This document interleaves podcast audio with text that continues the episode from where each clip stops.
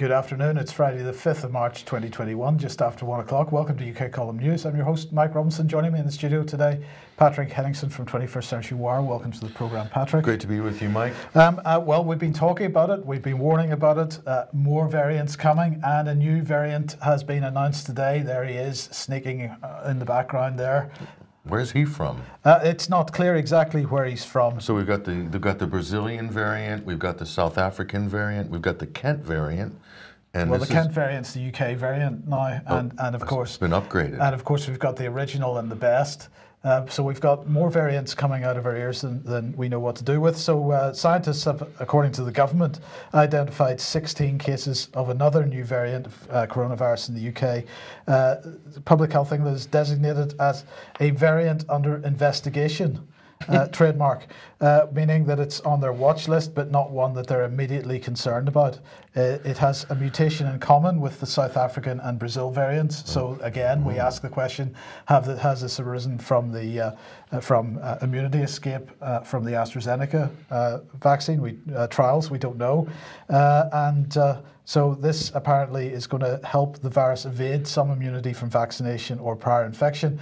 Why is that important? Well, as we pointed out a number of times now, the lockdowns are lifted only if uh, the government's assessment of the risks is not fundamentally changed by new variants of concern. I see. Trademark. Um, so this is the situation now, Patrick. Uh, we have. Uh, the UK now has eight variants on its watch list, four variants of concern, trademark, and four variants under investigation, trademark. So uh, the government is producing new uh, terms with capital letters, uh, new brands, uh, which are being pushed through the mainstream press at every opportunity, particularly by the BBC. Um, and that's why we're uh, sort of making fun of it by calling it a trademark, but it is, it is actually being pushed as a brand. So let me get this straight. We've been studying science and virology and epidemiology as a civilization for a few hundred years, right? And all of a sudden, in the last two, three months, a whole new lexicon has been invented. Yes. Right. Okay. Can can uh, can anybody prove that anybody has gotten ill or sick from any one of these variants? Can they prove that scientifically in a in a clinical setting?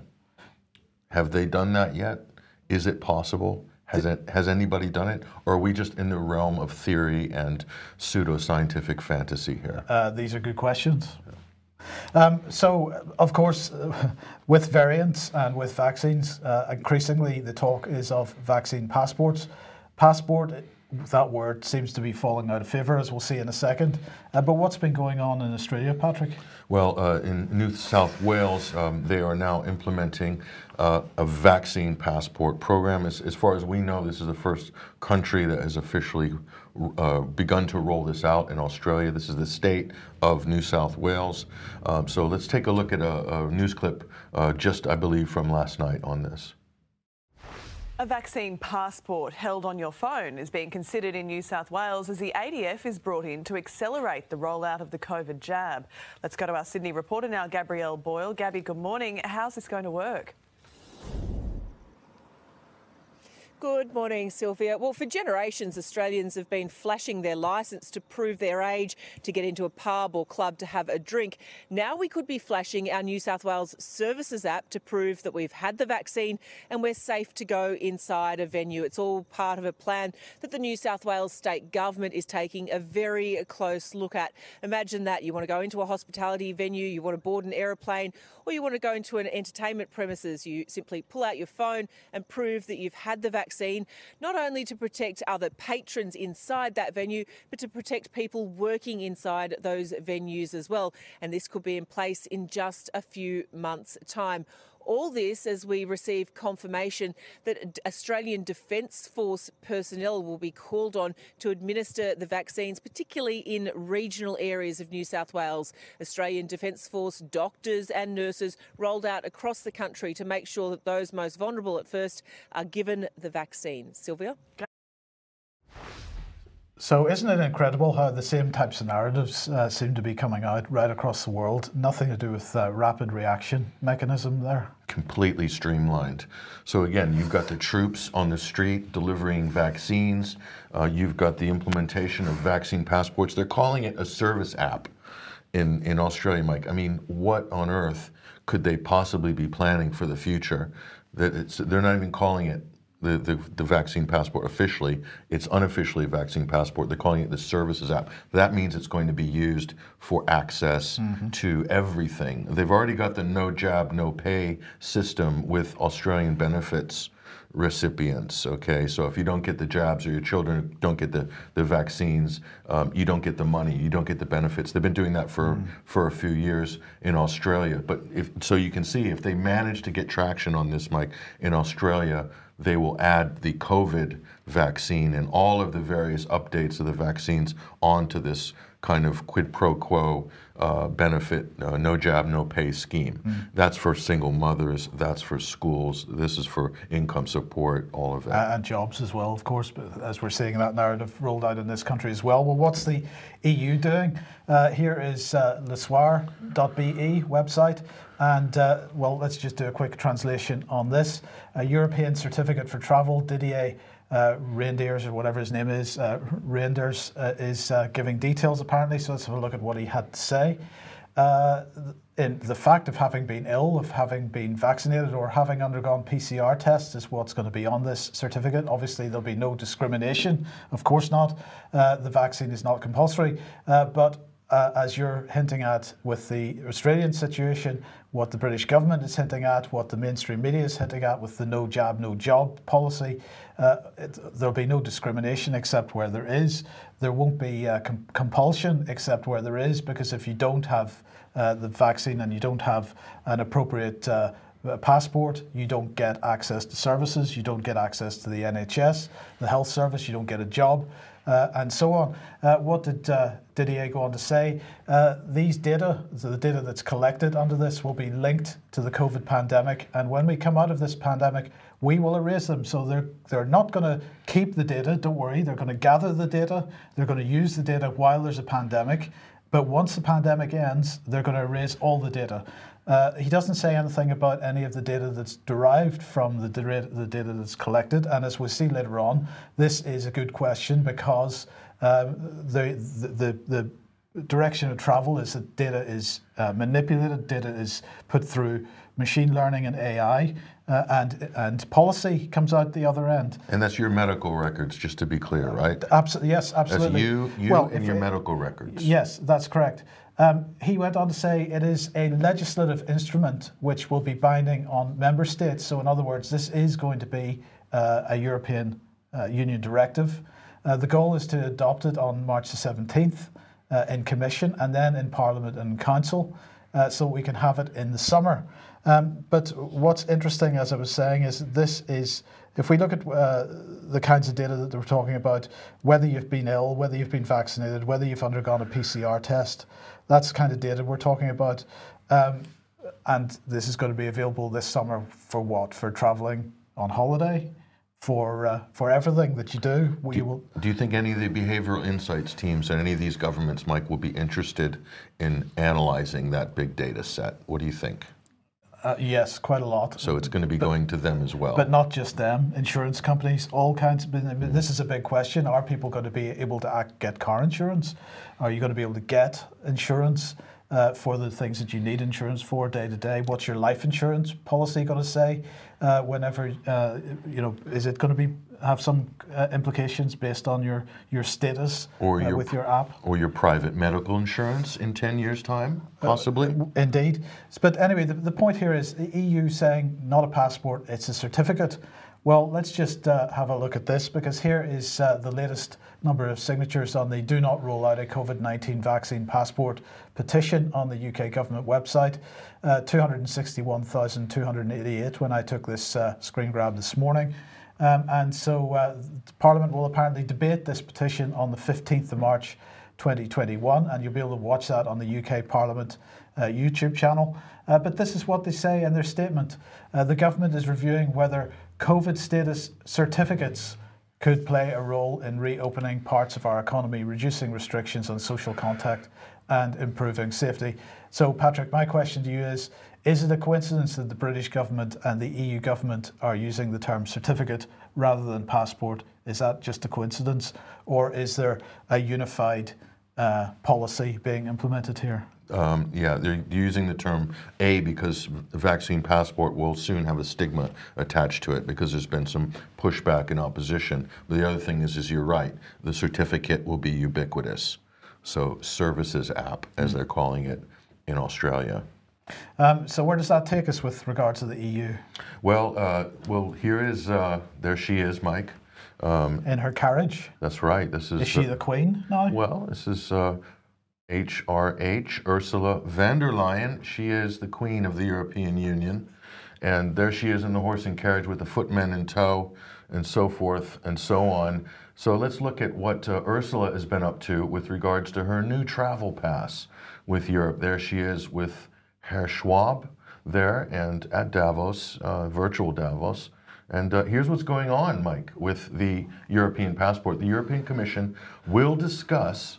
Notice how they're saying we're just going to discuss it. They're practically already implemented it. Okay, we're going to discuss the uh, uh, idea of a digital travel pass to boost tourism. There you go. They- They're saying that we can't have tourism unless we have this vaccine mm-hmm. pass. In the UK, the same thing. People can't go back to work or leisure without some kind of digital certificate. So this is like the the the, the, the gate that they're creating, mm-hmm. rather than just lift the policy and say, go ahead, open up, go back to work, go travel. Instead of doing that, they're saying, no, no, no, no, no, it's not safe. So let's put this gateway in and then you you comply with that gateway, and then you can go, and then we can open up. So mm. they've again create they are in charge of this rats maze. Okay, they've designed the rats maze. They're, they practically in, implemented it, and they're deceiving the public by saying, "Oh, we're just thinking about it now," because they want to do that to stave off any opposition. Mm. They don't want any early opposition to this, like right now, this week, next week, and before March 17th. So basically, they're trying to keep the dogs off mm. until they've already signed, sealed, and delivered it.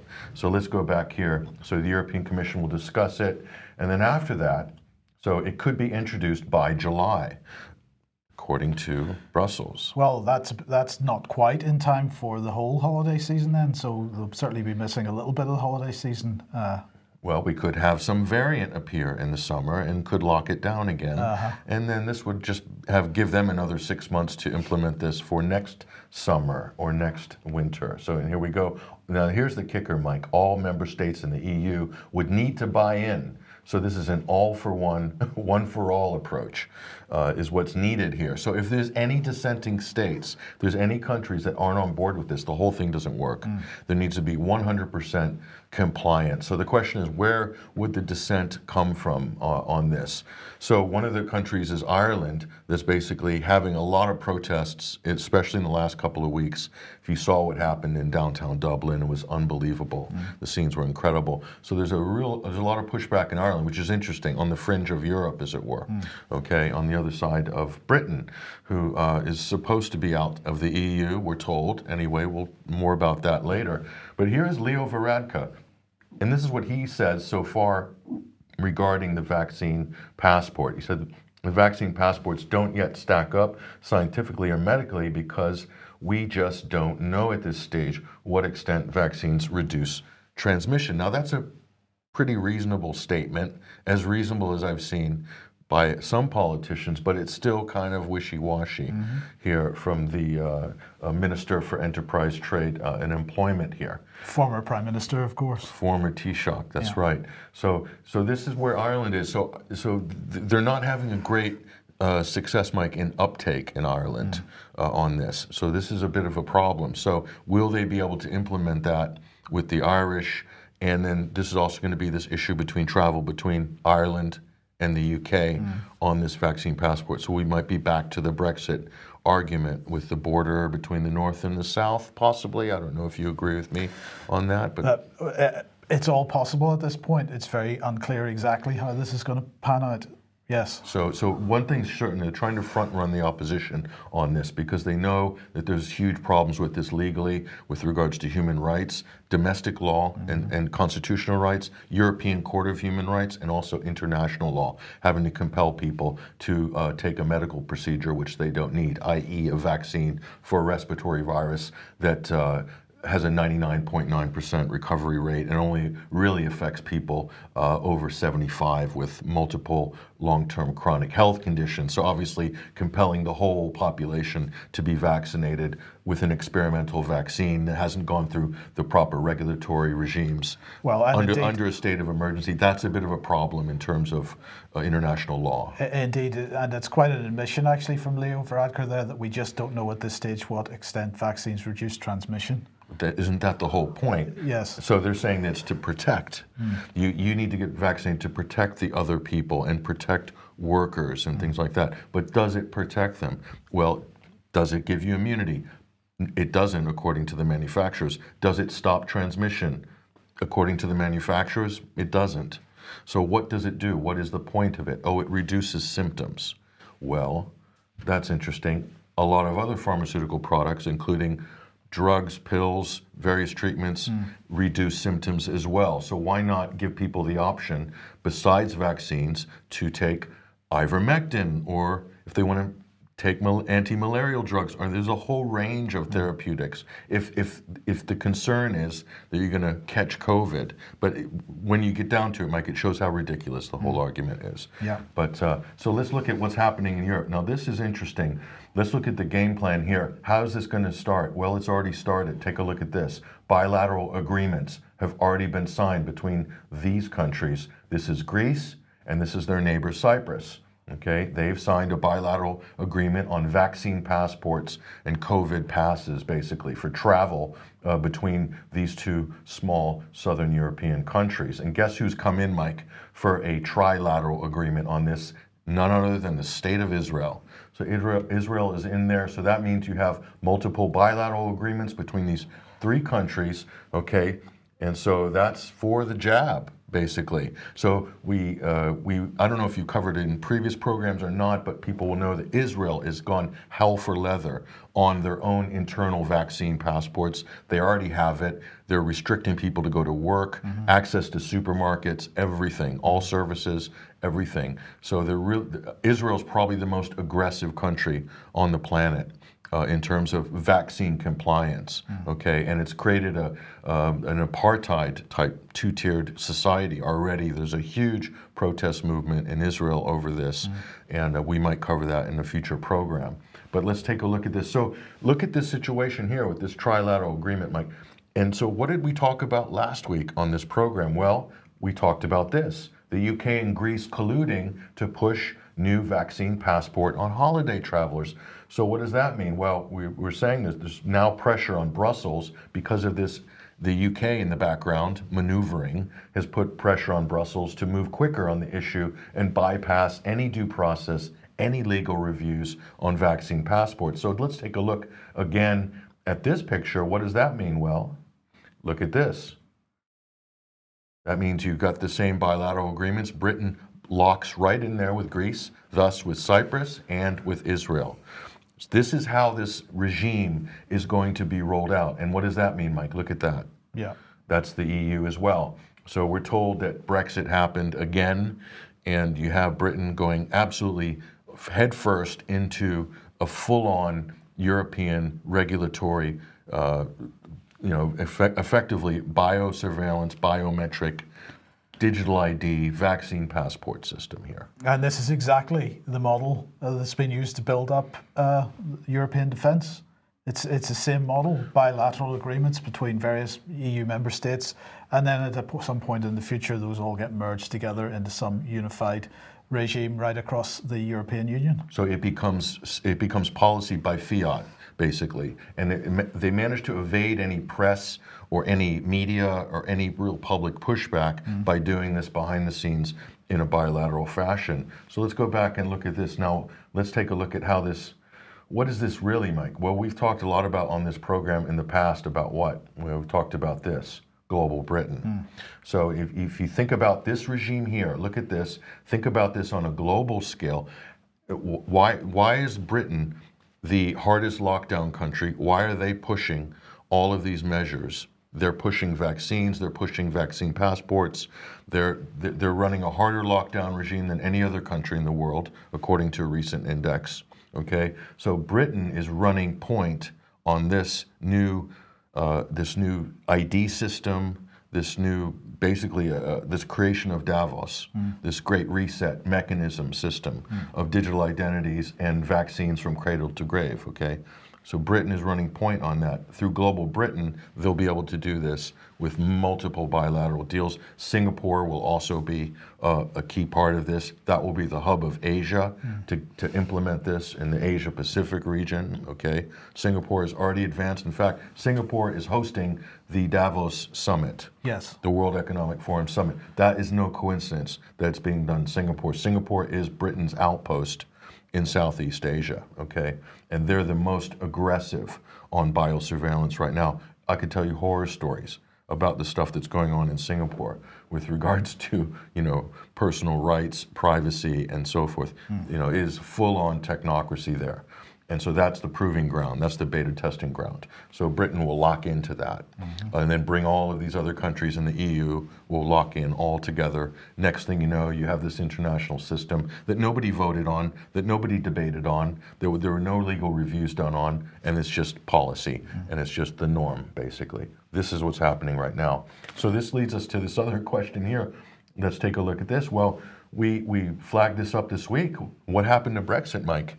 There's Boris Johnson following his his boss, perhaps Ursula von der Leyen. So the UK and the EU are coordinating, actively coordinating to push through vaccine passports. Let's look at this. This is from the Prime Minister's own spokesperson here. You can expect the department will work with and speak to countries across across the world uh, on this. And uh, we'll bring that quote up again and basically in terms of how they may look at introducing the passports. This is the prime minister's spokesperson.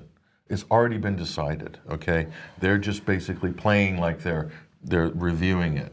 And so you look at the BBC, uh, COVID nineteen. How will an NHS vaccine passport app work? So you can see this is the sort of We're what's- all being primed for this. that's right here. This is nudging. This is nudging right here. The BBC is working hand in glove. So the person who's in charge supposedly of reviewing this, Mike, of reviewing this, who, what stellar person in the cabinet, what, uh, Oh, I'm sure it's somebody that's uh, sitting in the cabinet office, perhaps, someone that's um, a paragon of morality and truth. and, and integrity, right? Someone who's basically got the backs of the British people on this, right? Who could that be? Let's have a look. It's none other than, well, there he is. It's Michael Gove. So all of this is being put into the hands of Michael Gove. Fantastic article here by a great publication, uh, The Conservative Woman. There's a lot of great articles on this website. I encourage people to go look at it. So, Farewell Integrity, the Michael Gove story. This is by Daniel Miller, and this is just a really damning piece, Mike.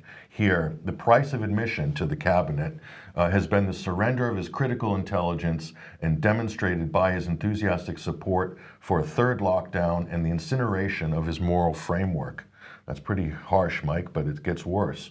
It is Gove who presides uh, in the cabinet office over the Behavioral Insights team, a group whose psychological warfare campaign against the British people represents one of the most naked abuses of science for political purposes since the Second World War.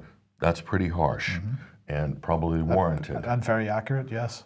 and uh, and it goes on. Thus, he has now put Gove, he's talking about Boris, in charge of leading the quote review of vaccine passports in the expectation that he will complete the surrender of his soul by smoothing the path to the birth of a CCP, Chinese Communist Party, surveillance state in Great Britain.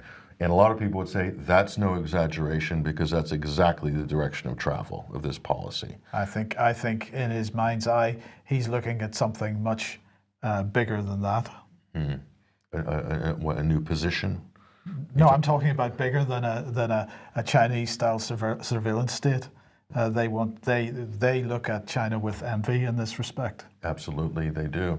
And finally, here on completing this task, Gove will be dispensed with, the final tragic gesture of a completed failed career. Yet, here there is a certain irony. As the only minister with anything like a moral character, this is debatable now. Uh, even if a compromised one, Gove is amongst the few politicians in Europe with the possibility of a redemption arc. So they're they're leaving the door open for potential redemption here. I'm, I'm not sure if I agree with that Not part. a chance. but uh, nonetheless, that's what's being said. So great, Yeah. great piece amongst many great pieces at that website. Um, so, Mike, so what's happened in the last couple of weeks? We've seen a lot of these anti-lockdown, uh, high-profile dissidents, uh, journalists, uh, former law lords, and so forth. They've all capitulated to the vaccine passport issue, almost in a preemptive fashion. So they didn't put up any fight at all. And a lot of people are scratching their heads saying, What's going on here? Well, Peter Hitchens, you'll know uh, during this week here, this was his column last Sunday. I've had my COVID jab, and all it cost me was my freedom, said Peter Hitchens on his blog, and was roundly attacked after this by uh, all of his supporters, many of them anyway, uh, on Twitter here. So sorry, Your Majesty's talking to the Queen here rhetorically, uh, but I have had my first COVID vaccinations for wholly selfish reasons. Uh, I did not do it for the good of others, but for my own convenience. And Hitchens remarked that uh, he wanted to visit his family who lived abroad, and he was tired of not seeing them. You know, so I mean, there wasn't. He could have visited them in the summer, so it hasn't really that been that long per se. But anyway, he has his personal reasons for doing this. So he's basically saying we've lost the war, we've lost the battle. That, that's what he was hinting at. But uh, then, of course, was it yesterday? The uh, UnHerd uh, released the interview with uh, Lord Sumption. Uh, and, well, they tried to salvage some positivity out of it. Uh, their headlined uh, the item on their website as Lord Sumption Civil Disobedience has, has begun. Uh, and so they had various. Quotes. I do recommend you read the whole thing or you watch the whole thing. Uh, but they pull out a few quotes, for example, this one, where he's saying that he feels sad uh, we have the kind of laws which public spirited people may need to break and so on, and, and he's in, encouraging that. Uh, but uh, it was probably this section uh, that we're about to see now which, uh, which disappointed people the most. Let's have a listen to this.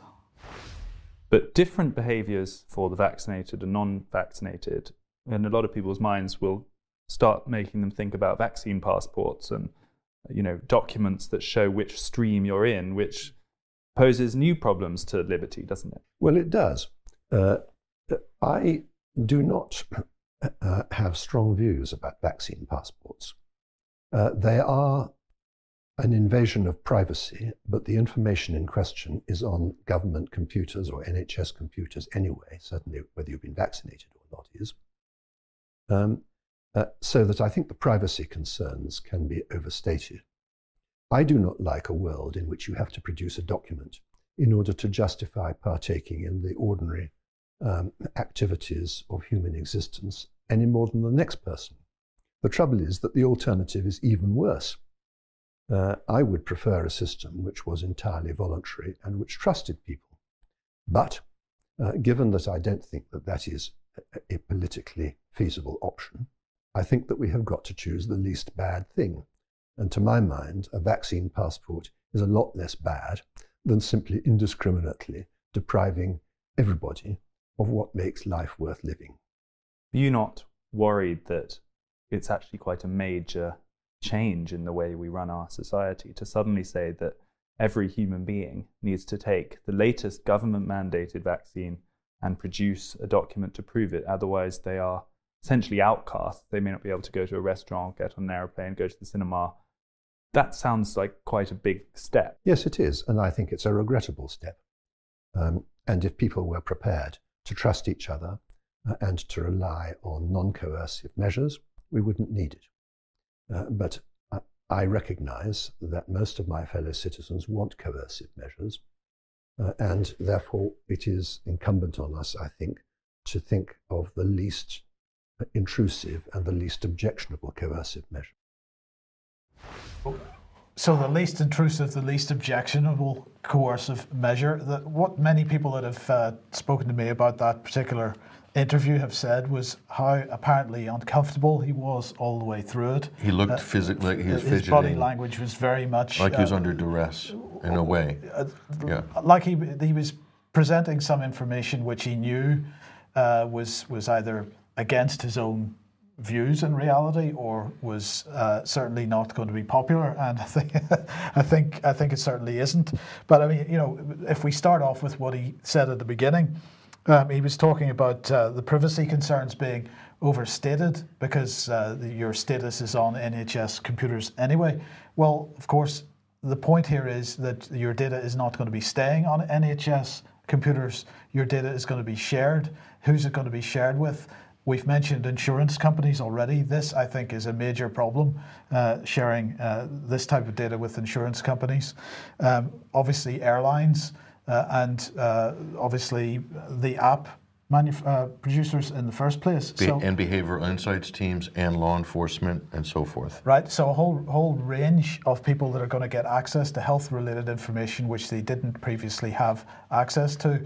Uh, the government will undoubtedly claim uh, that data is secure, encrypted end to end, or su- such like. Um, but uh, this um, is this something? I mean, if Sumption's saying that uh, that the general public can't be trusted uh, in order to, to run a trust-based system for this, that we've got to use coercive measures instead. Uh, if that's really his position, um, is the government any more trustworthy than than uh, the general public? Well, in fact, I would say the, the, the government is by orders of magnitude less trustworthy than the general public. So, Obvious question. so yes, so so where is this data uh, going to go? And uh, I think he's massively understating the, the, the risks in that. But it's not just to me. The whole data argument on this, Mike, is is is important. But it's also it's also a red herring. Okay, he's saying is you know it's not politically feasible to have a volunteer-based system or a Swedish-style uh, system of governance. I mean, what is he talking about? The reason it's not politically feasible is because there is no political leadership who's offering that as an option as leading the country uh, towards a more common sense policy. That's why it's not politically feasible. Because government, the mainstream media, big pharma, and all of these NGOs, like the World Health Organization, like the Bill and Melinda Gates Foundation, like the Wellcome Trust, they're all acting like a cartel, Mike. They're acting like a cartel. They are fixing policy. So of course it's not politically feasible. And it probably, you know, it, it would help if you had persons of conscience like Lord Sumption raising the real fundamental issues on this, not about data privacy, but is it medically feasible? Is it scientifically feasible? The fundamental basis of this policy. What is the fundamental basis of it? Is it sound? Is it based on any real science? And we've talked about there's so many problems with the claims made by uh, political people about this, these vaccines, about their effectiveness, about what they actually do. Do they actually protect people? These are fundamental questions that are not being debated, that are being heavily censored by Silicon Valley, by omission in the mainstream media, by politicians, of course. Uh, but it, but it's more than that. If you go back a, a level even further, there's the question of whether any of this, any of this policy that we've seen in the last uh, t- 12 months has been necessary in the first place because of the very nature of SARS-CoV-2, how infectious it is, and more importantly, uh, what kind of mortality it produces. So, so when Which you go gets- back to that, when you go back to that level, and then you ask the question, did we need to be rolling out this vaccination program in the first place? Did we need to be rolling out these lockdowns in the first place?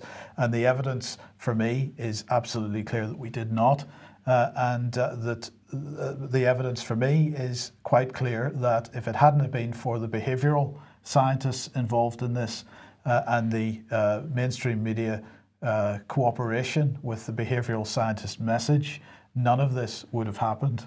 Um, so, uh, so not, that, not, not only that, on that meta level that you're talking about, Mike, the testing regime, PCR tests being used to generate the data for cases, for deaths, for quote infections. Yeah. And it's now been proven, it's been proven that the PCR test is wildly inaccurate and not fit for purpose to be used as a medical diagnostic tool.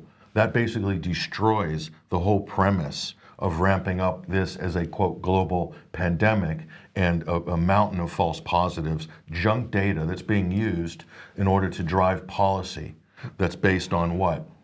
At the end of the day, that's based on junk data. Yeah. So th- that those are the fundamental questions that, that we should be asking. And it's not just coercion. The last thing I'll say, this is not coercion. This is extortion.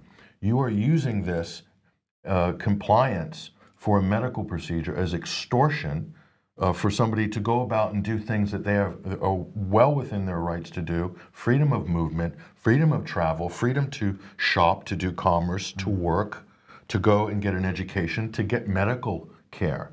You're withholding all of these rights based on this this kind of you know you, you have to take these vaccines this year. Next month it'll be two more. It'll be four more the next year until the next variant comes. Yeah. Where does it end? Uh, Good question. Uh, so where does that leave us then with respect to the lockdown dissenters? Well, there we go. This, uh, if you if you know your history, European history, a lot of people will know what that image is, Mike. That's in France. That's the Maginot Line, but more about that later. So lockdown dissenters on the right, and this is very interesting. So just in the last week, we have Peter Hitchens. He has more or less surrendered to the vaccine passport issue, and then we have Lord Sumption. And Nigel Farage also is very pro-vaccine, isn't he? Yes.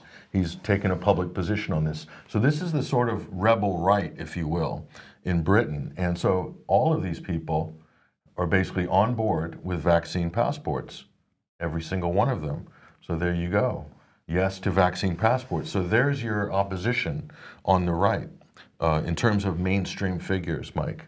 So isn't that interesting? Uh, what does that what, where does that leave us in terms of any viable opposition on these issues? Mm. Where is the opposition going to come from? That's the question. Yes. And so what I'm saying is, if you're if you're waiting for, you're relying on uh, some of these mainstream figures to basically take the state to task on the uh, veracity and legitimacy of some of these policies you're going to be waiting a long time. Mm. Don't hold your breath. Um, so, what's going on in the United States then? Well, the, the idea of vaccine passports is not theoretical, Mike. Uh, New York has now Uh, uh, made it compulsory to go see any sporting events or any large venues, you have to have a vaccine passport. And it's done by phone. So you have to show your ID plus show your vaccinations or your positive test results. So they've already implemented it. And negative test results, I hope? Negative test results, yes. So the LA Unified School District, this is the largest school district in the United States, millions of students in Los Angeles Basin area. They have now announced, Mike, a full biometric vaccine passport for all students. They need this or they cannot attend school. It's compulsory. So this is now policy. We're going to show you a very disturbing video, okay? Shocking. This is how they're marketing it, okay? It's very dark, okay? But it's got a real kind of happy clappy music track to it. And guess who's running the program? Microsoft. Enough said. Let's watch this uh, presentation. Hello. I know you're taking the time to watch because you care, and you don't want your child to miss the opportunity to come back to school as soon as possible and in the safest way possible. That's why I'm here today with a big, big announcement, and you're the first I'm sharing it with. During the past many months, we've been working hand in hand with Microsoft to create a great solution to bring students, teachers, and all who work in schools back to school in the safest way possible. It's a real breakthrough for keeping your child safe when they come back to school. It's called the Daily Pass. Thank you, Austin. At Microsoft, our top priority is helping educators, students, and their caregivers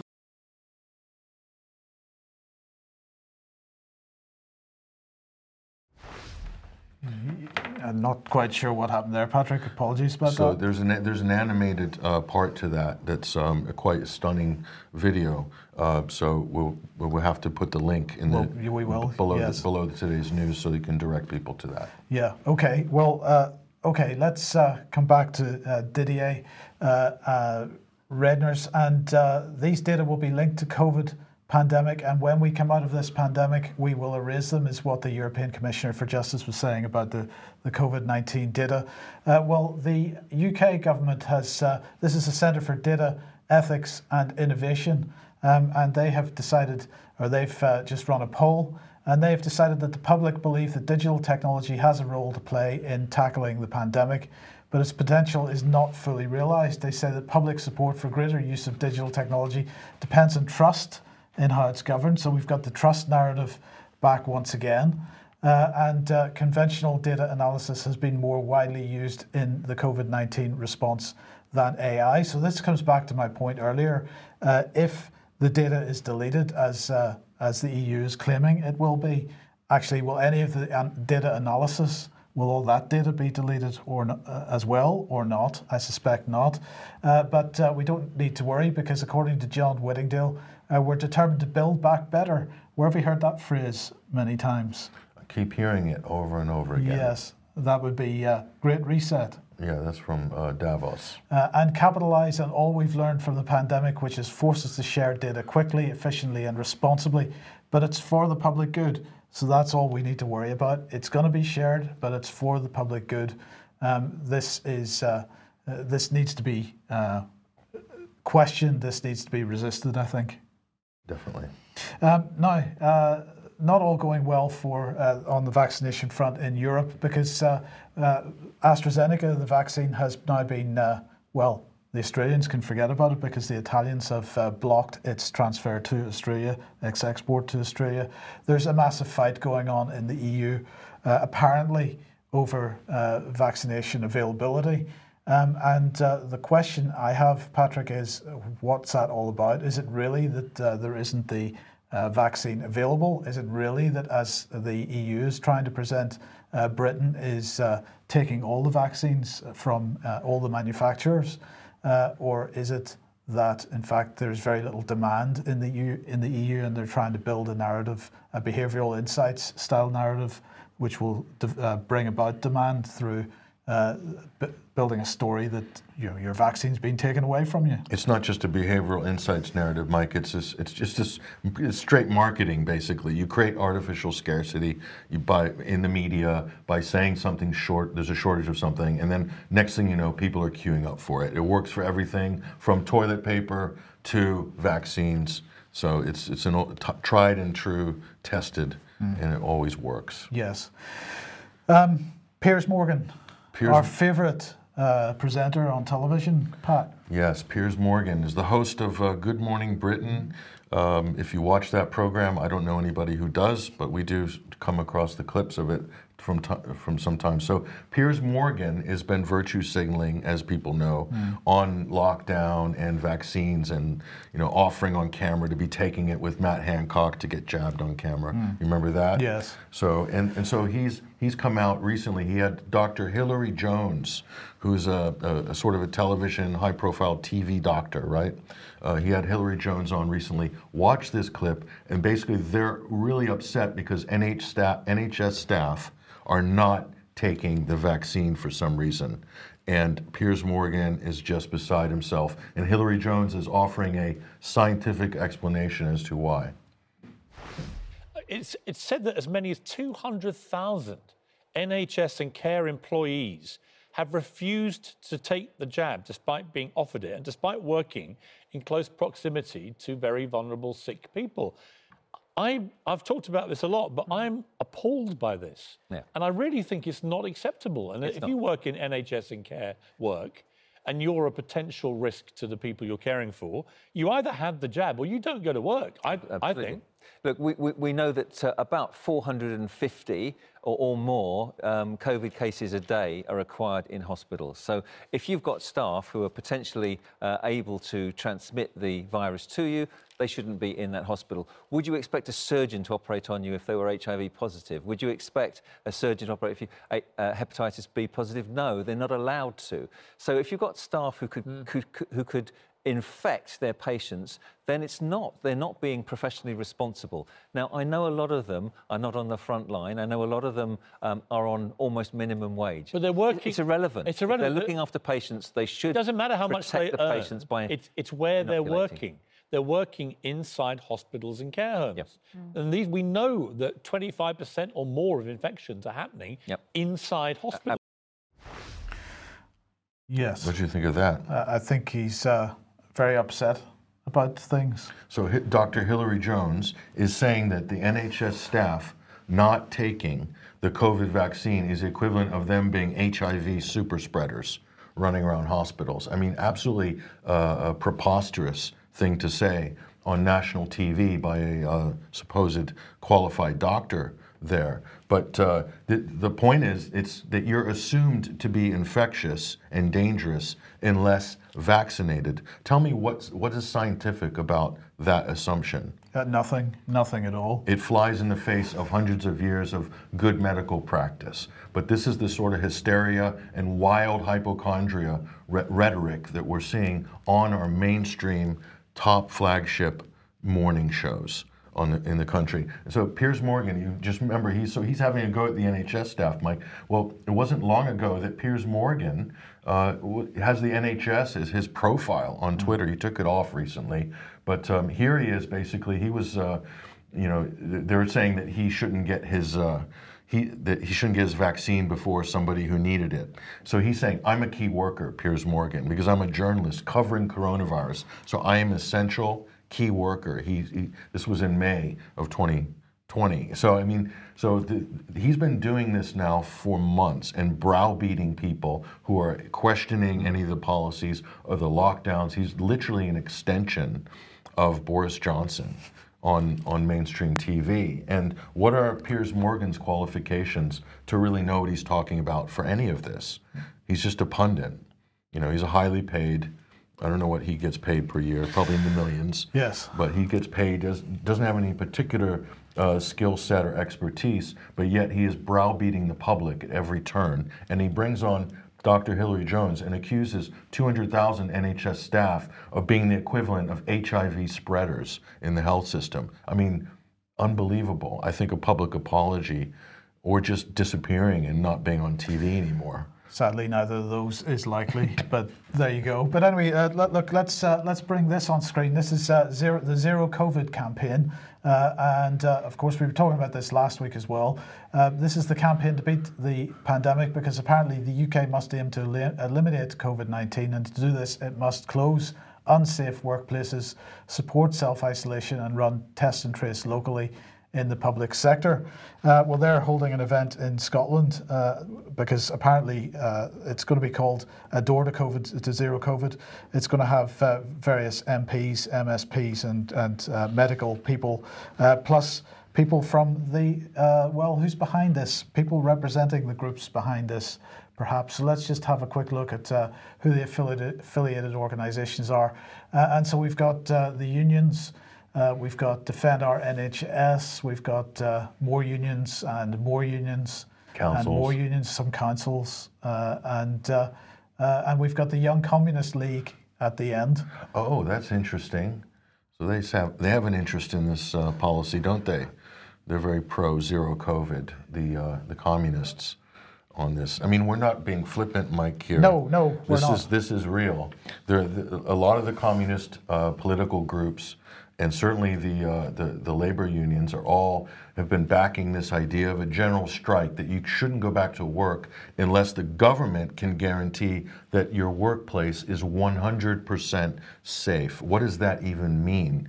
You know, how long is a piece of string? So mm-hmm. this is health and safety culture gone completely on steroids, and it's really being backed by the hard left. If you look at schools being closed, Mike, not just in Britain but also in America, the people that are holding up the opening of schools, allowing children to get the education that they're entitled to, the people holding that up are the teachers' unions at almost every turn. They're, they're the biggest obstacle to, to allowing kids to get the education that they're paying for, mm. okay, in their taxes and so forth.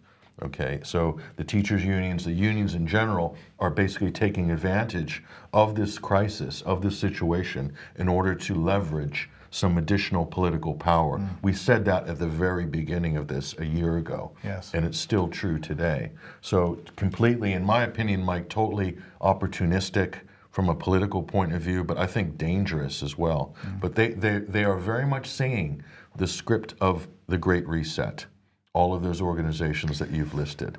So, so there is a, a, a, a nice convenient overlap between the hard left the Great Reset and this idea of zero COVID. And isn't it interesting, Mike? The people saying zero COVID, they're also saying zero something else as well, aren't they? Uh, they are zero carbon, and we'll be coming on to that in just a minute. Uh, so, if you like what the UK column does and you would like to support us, then please uh, head over to ukcolumn.org forward slash community, and there are options to help us out there, and that'd be very much appreciated. Uh, and also share our material on the various platforms. Uh, now, uh, just a reminder that uh, Linda Thayer's uh, legal expenses campaign is still running. If you would like to contribute to that, uh, please do so. That's a very important uh, campaign, in my opinion, because Lynn, of course, suffered, well, she's out on bail from a, a French prison at the moment, and really unjustifiable what's going on there. So any help that can be possibly given would be much appreciated. If you want to get the background to this, uh, go onto the UK column website, scroll right down to the bottom, and there's an article there called GCMAF and the persecution of David Noakes, Lynn Thayer, and Immuno Biotech. And of course, we've got to remember uh, this persecution, this prosecution in the persecution in the UK and the prosecution in France at the behest of the MHRA. Uh, the uh, Medicals, Medic, Medicines and Healthcare Regulatory Authority in the UK. Uh, and uh, well, this is the same organisation that's given the emergency uh, approval to the vaccines that we've been talking about. Uh, okay, let's uh, let's move on to this. Uh, the Gambling Commission. everybody would be glad to know that the Gambling Commission has has received the reappointment of two of its commissioners. first of all, John Bailey here and Catherine Seddon. So these two have been reappointed. why are we worried about that? Because we're wondering whether uh, they will be making use of any uh, covert uh, intelligence sources in the uh, not too distant future because, uh, as we warned you about uh, when it was going through Parliament, it has now received royal assent. That's the Covert Human Intelligence Sources Criminal Conduct Act 2021, and that means that the Gambling Commission, amongst others, are entitled to use covert human intelligence sources and they're entitled to permit them to use criminal conduct in the course of their covert activity. So let's just remember uh, what this was saying. It's a bill, that it was a bill, it's now an act to make provision for in connection with the authorization of criminal conduct in the course of or otherwise in connection with the conduct of covert human intelligence sources. Uh, and it authorizes conduct by officials and agents of the security intelligence services, law enforcement, and certain other public authorities uh, which would otherwise constitute criminality. Um, now, at the time, James Brokenshire said that the legislation was being introduced to keep our country safe, because that is the justification for everything that's going on at the moment: is keeping the country, keeping people safe. Uh, he went on to say to ensure that our operational agencies and public authorities have access to the tools and intelligence they need to keep us safe. They keep reinforcing this idea of safety. Uh, throughout history, those entrusted with up, to uphold the law and safeguard national security have used covert human intelligence to support and progress their activities, uh, from Sir Francis Walsingham's use of informers to defend the reign of Elizabeth I, and so on. So, uh, but it's all about keeping us safe. So let's have briefly a look at uh, who can authorise this criminality: any police force, uh, the National Crime Agency, the Serious Fraud Office, uh, any of the intelligence services. Uh, any of Her Majesty's forces, armed forces that is, Her Majesty's Revenue and Customs, the Department for Health and Social Care, uh, the Home Office, the Ministry of Justice can all authorise criminality, the Competition and Markets Authority, uh, the Environment Agency, uh, the Financial Conduct Authority, the Food Standards Agency, uh, and the Gambling Commission. Uh, now, at the time, uh, James Brokenshire, when this was being introduced to Parliament, said that he wanted to point out that the Food Standards Agency is required to deal with issues associated with misrepresented food, food that may be harmful for human consumption. So that justifies uh, the use of criminal activity uh, by covert uh, ac- uh, agents. Uh, and uh, he also mentioned the fact, or the alleged fact, that there was specific reference to the Human Rights Act in the bill. Well, I'm going to be very interested to see to what degree the government stands on the Human Rights Act uh, and the European Convention on Human Rights when it comes to vaccine passports uh, and discrimination with vaccine passports. Uh, so it's very interesting that they attempted to stand on this to, to, to get this legislation through Parliament uh, at the time. It is now an act. It has received royal assent on Wednesday. So it's almost like uh, it's the legalization of like Stasi, Stasi type secret police forces, uh, you know, giving people license to break the law, commit crimes, uh, in order to get quote intelligence. This is absolutely right. I, would love to hear Lord Sumption uh, comment on this. It's it's definitely in his wheelhouse. Uh, I would think, as a former Chief Justice, and maybe Peter Hitchens as well. Yes. What he has to say about this kind of legislation. Very yes. shocking. Yes, and if anybody wants to uh, get a, a, pretty good co- overview of this thing, uh, this is the Spectator from the time. This was October 2020 uh, when the bill was really working its way through the House of Commons and so on. Uh, if you look for the article, it's called The Terrifying Consequences of the License to Kill Bill. What, what about the House of Lords, Mike? Did they did they not push back on where is the Lords on this? Uh, not in a, not in any substantive substantive way. the House of Lords really isn't functioning uh, at the moment. And why would that be? I think uh, uh, there is a view that uh, because the House of Lords are generally uh, older uh, from the older generation, the, the, members of the House of Lords, that uh, really they shouldn't be in the House of Lords. It's too dangerous. it's too dangerous for them, and therefore everything's being done remotely via Zoom or whatever. And are they the best people with this type of technology? I'm not entirely sure, but certainly there doesn't seem to be the same uh, level of, of pushback and oversight and amendment from the House of Lords that uh, we might have seen in the past. So the pandemic, what, the COVID is the gift that keeps on giving for some anyway. Yes. Yes. Um, okay, let's uh, come on to the issue of the Great Reset, and particularly with respect to farming, because Michael Gove features once again in this. Um, and uh, well, this is the Sustainable Development Impact Summit, and th- this uh, took place uh, last year, September uh, and it was talking about farming uh, and so on, and, and uh, the sustainability of farming. Uh, agricultural practices by the world's farmers cannot be changed through shifts in consumption alone, apparently. Uh, it's not a secret that farmers need tools to adapt to outdated agricultural practices given climate change.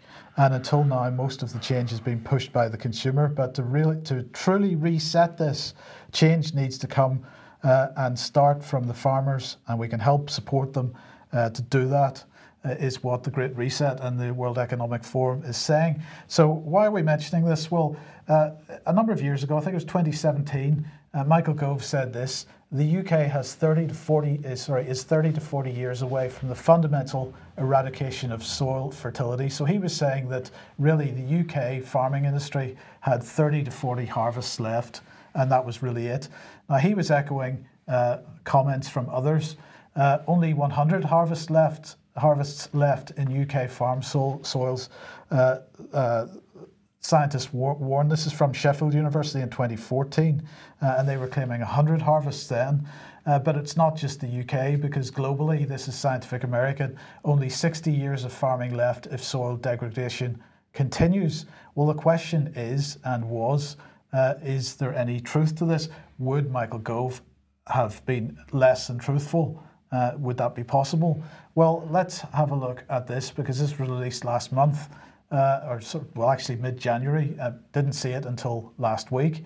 Um, this is Our World in Data. Uh, Our World in Data is uh, monitor, is uh, sort of a sustainable, uh, pro sustainability, pro Millennium Development Goals website, but it's run out of Oxford University. okay, and this particular article, Do We Only Have 60 Harvests Left? Uh, by Hannah, Dr. Hannah Ritchie. Um, and uh, well, this is what she has to say. Uh, but the 60 harvest claim is quite clearly false. Um, so I do recommend people go and have a look at this. Uh, there's a whole section on this on the lifespans of the world soils. Uh, and she's saying that they span five orders of magnitude. So let's have a look at exactly what it's saying here. More than 90% of the conventionally managed soils had a lifespan greater than 60 years. The median was 491 years for thinning, thinning soils. Half had a lifespan greater than 1,000 years, and 18% exceeded 10,000 years. So Gove was slightly off. Uh, just slightly off, as if he would lie. Uh, but then it goes on to say Michael Gove said the UK had only 30 to 40 years of harvest left because it was drenching them with chemicals. And the point that she makes is that, in fact, shifting to a no till approach often requires more pesticides and fertilizers, not less.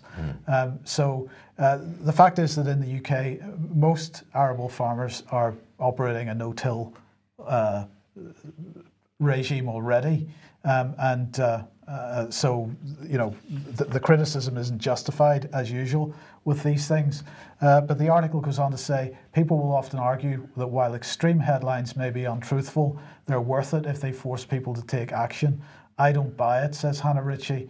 It can be damaging in many ways. And I just thought that was a really interesting way to end the article because that could equally be applied to uh, the whole COVID uh, approach. And also to climate change as well, because that, that's the sort of impetus behind climate change is we need to raise the alarm. As Greta Thunberg says, our house is on fire. And the World Economic Forum says, you know, climate change is happening because of climate change, fill in the blanks, basically. But when you look at the actual data from the uh, even the IPC scientists how much climate change is happening. Nobody can really answer that question, not not in the short term at least. So is there actually global warming happening? So why are we doing align, lining up all these policies and restructuring our economy, restructuring society on Earth because of quote climate change? Uh, this is this is a a very contentious topic for many people, and I know that some people watching this program that have come to the UK column as a result of our coverage of, of COVID are going to disagree with our position on this. But when you look at the way the, the, the SARS CoV 2 science has been done and you compare it with the way that the climate change science has been done over the last 30, 40 years, there are major parallels to be drawn there. It's computer uh, and, modeling, for yes, instance. For instance. Uh, and so, you know, if, if you are uh, struggling with, with our position on this, uh, I, I, urge you to, to actually take a step back and, and look at it again. Look at it more critically. Just like you look at, at, at, claims of a global pandemic more critically, we also have to apply the same critical, um, uh, critical focus on claims about man-made global warming, yes. aka climate change, because the two things are very much uh, linked. And as you say, Mike, um, they're, they're so parallel in terms of their likeliness. Yes. Uh, now, this uh, the PPCA Global Summit was taking place this week. It ended yesterday. Um, this is all about coal and uh, reducing the amount of coal usage in the world. Uh, so the UK and Canadian governments, co-chairs of the PPCA, will were hold, co-hosting this virtual summit uh, to boost international commitment and cooperation, shift away from coal power generation ahead of the United Nations Climate Change Conference uh, which of course is taking place in uh, November in Glasgow. Um, so uh, this is uh, Alok Sharma. He was speaking at it, of course, and he had this to say: In the UK, uh, we have cut the proportion of coal in our energy mix from 40% in 2012 to less than 2% today. And well, if you were watching UK Column News Extra, you got a little bit of a preview of this because, well, unfortunately. 2% today, he's not quite accurate about that because if we look at uh, what's going on with electricity generation today or any day this week, there has been zero wind, there's been no sunlight, uh, and so really the renewables uh, sources of energy uh, haven't been providing the goods. And so coal is actually providing 5% of our energy mix at this point in time. Um, but that's and natural gas is providing about fifty-seven percent. So the, all they've done is replace a lot of what was being used with coal with natural gas. Yes. So from one fossil fuel to another fossil fuel that's supposedly green. The, so this is a shell game on so uh, many levels. Uh, yes, it certainly is. But so what's really behind it? Well, I think we get a clue from articles uh, like this. Again, from Scientific American, Africa needs fossil fuels to end energy apartheid. The, the fact is, Patrick, as we highlighted on this program a couple of weeks ago, if we were to replace the current car fleet in the UK with electric cars, uh, we would need over 200% of the global production uh, of cobalt mm. just for just to replace the UK's car fleets. Never mind any other country on the planet. Mm. Um, and of course, uh, where's cobalt mined? Um, in, in, Africa. In Africa. By children. By children. So, so if uh, if Africa needs fossil fuels uh, and they're permitted to use fossil fuels for their energy production, then Africa would might decide to sort of develop Um, so that would mean that they may want access to cobalt for their own purposes. Ooh, that would can't be have that that. would be tricky. So We we, couldn't have have, that.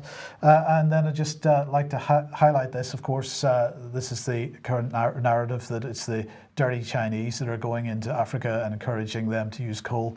Uh, in in Africa, and that really has to be discouraged as well. Last week, uh, or two weeks ago, Mike, uh, the wind and solar basically died in Germany. Germany is the greenest uh, government in terms of so- so-called renewables in the world. So guess what they did? They had to fire up the coal plants, Mike. Otherwise, Germany would have froze to death. This was just a couple of weeks ago. So again, this a lot of this is rhetoric and kind of greenwashing.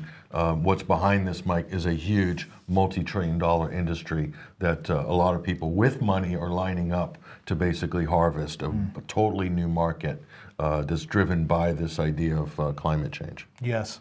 Um, uh, look, we'll just finish off uh, with this one, Patrick, because uh, here is, uh, uh, well, what is it? It's a B 1, a B 1 bomber. What kind of weapons do these carry? Uh, nuclear. Nuclear, yes. Uh, so this is landing in Norway. Uh, we mentioned a few weeks ago that this was going to happen. It has now happened, uh, and uh, NATO has just released uh, some video of it. So here it is on screen. Um, so this is the first time in history that uh, the U.S. Air Force B-1Bs have uh, been running sorties from Norway. Uh, where do you think they're flying? Well, they're flying over the Baltic states, of course, because why do we want to do that? We've got to keep the pressure on Russia. Um, they're part of a Bomber Task Force Europe mission, uh, which allows US pilots to familiarize themselves with the airspace and their NATO allies through a series of training exercises. And it's the first time that these uh, aircraft have flown out of uh, Norway. Uh, so they uh, that, that's what's going on. I can't imagine that uh, Russia would be upset about that in any way, shape, or form. Can you? No, it's just another provocation. This is just kind of keeping, keeping the uh, the, the NATO machine churning. Uh, that's all. Yes. Well, okay, we will leave it there for today. Thank you very much for joining us today. Patrick, thank you for joining us. Uh, we'll be back at the same time as usual, 1 p.m. on Monday. Hope you have a great weekend, and uh, we'll see you then. Bye bye.